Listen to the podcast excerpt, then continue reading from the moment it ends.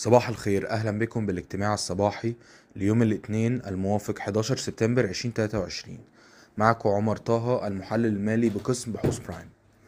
امبارح نشرنا تقرير تغطية أساسية لشركة سيدي كرير للبتروكيماويات. التقرير بيركز على استحواذ سيدي كرير على الحصة ال 80% التي لا تمتلكها بالفعل في المنافس الرئيسي لها إيثيتيكو من خلال مبادلة الأسهم. وبرضو بنتكلم على المعادلة السعرية الجديدة لخليط الإيثين بروبين المادة الخام الرئيسية لسيدي كرير اللي أدى إلى تحسين هوامش الشركة في النصف الأول من 2023 وسيخفف من عبء تكلفتها في المستقبل. قيمنا سيدي كرير وإيثيتكو بطريقة مجموع الأجزاء حيث قيمنا كل واحدة فيهم لوحدها باستخدام نموذج التدفقات النقدية المخصومة. قيمنا سيدي كرير عند عشرين فاصل خمسة مليار جنيه وده بيشمل حصة سيدي كرير الحالية في إيثيتكو البالغة عشرين في المية. بينما بلغت قيمة فاصل خمسة مليار جنيه. علشان مجلس إدارة سيدي كرير وافق بالفعل على الاست... على استحواذ على الحصة في المية المتبقية في إيثيتكو جمعنا التقييمين والتي بلغت تمانية وأربعين فاصل تسعة مليار جنيه أو تسعة وعشرين فاصل تسعة جنيه للسهم.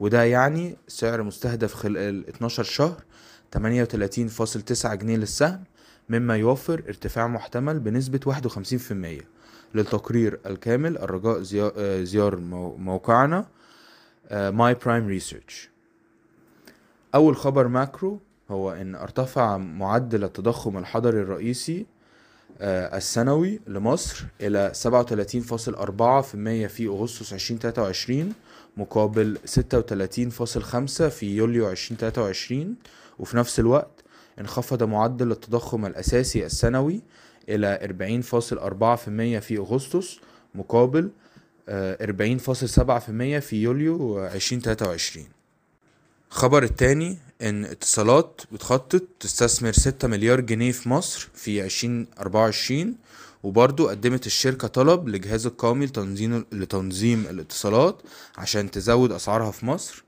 خبر الثالث إن يقال أن واردات مصر من الغاز الإسرائيلي زادت بنسبة 21% على أساس سنوي في النصف الأول من 2023 وصلت 903 مليون قدم مكعب وفي نفس الوقت انخفض إجمالي إنتاج مصر من الغاز الطبيعي إلى 6.1 مليار قدم مكعب يوميا وكان الإنتاج في الماضي ما بين 6 ستة وخمسة ستة ونص لسبعة مليار قدم مكعب.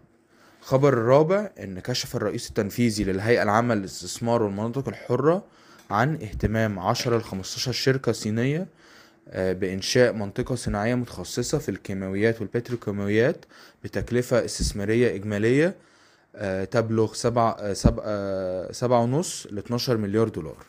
بالنسبة لأخبار الكوربريت أول خبر هتقدمه زميلتي نوران عن نتائج القاهرة للدواجن. أعلنت القاهرة للدواجن عن نتائجها للربع الثاني 2023 واللي حققت فيه نمو قوي في الأرباح على أساس سنوي بفضل ارتفاع الإيرادات وتحسن الإيرادات الأخرى. حققت الشركة نمو ب 13% على أساس سنوي في صافي الأرباح للربع الثاني 2023 ووصلت ل 207 مليون جنيه بسبب إيرادات أعلى قدرها 2 مليار و800 مليون جنيه بنمو 72% على أساس سنوي على الرغم من انخفاض هامش مجمل الربح بنقطتين مئوية على أساس سنوي ل 16% وتحسنت نسبة المصروفات العمومية والإدارية للإيرادات ل 4% وده زيادة بنقطة مئوية على أساس سنوي وارتفعت الإيرادات الأخرى ب 80% على أساس سنوي ل 88 مليون جنيه.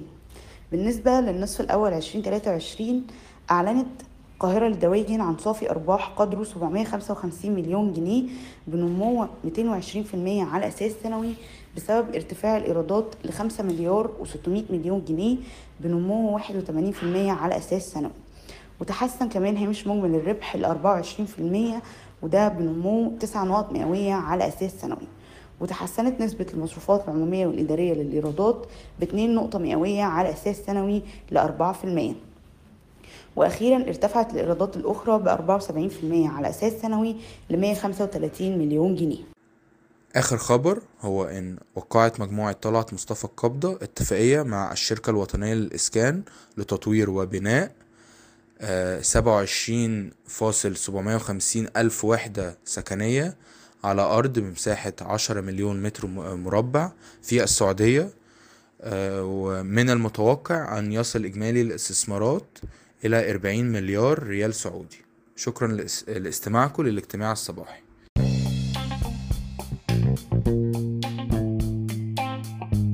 يرجى العلم أن هذا العرض هو لأغراض معرفية فقط، ولا يمكن اعتباره عرض أو توصية شراء أو بيع أو إدارة استثمارات أو خدمات استشارية. ينصح باستشارة مستشارك المالي قبل اتخاذ أي قرار استثماري، علماً بأن الأداء التاريخي ليس مؤشراً يعتمد عليه لتحديد الأداء في المستقبل.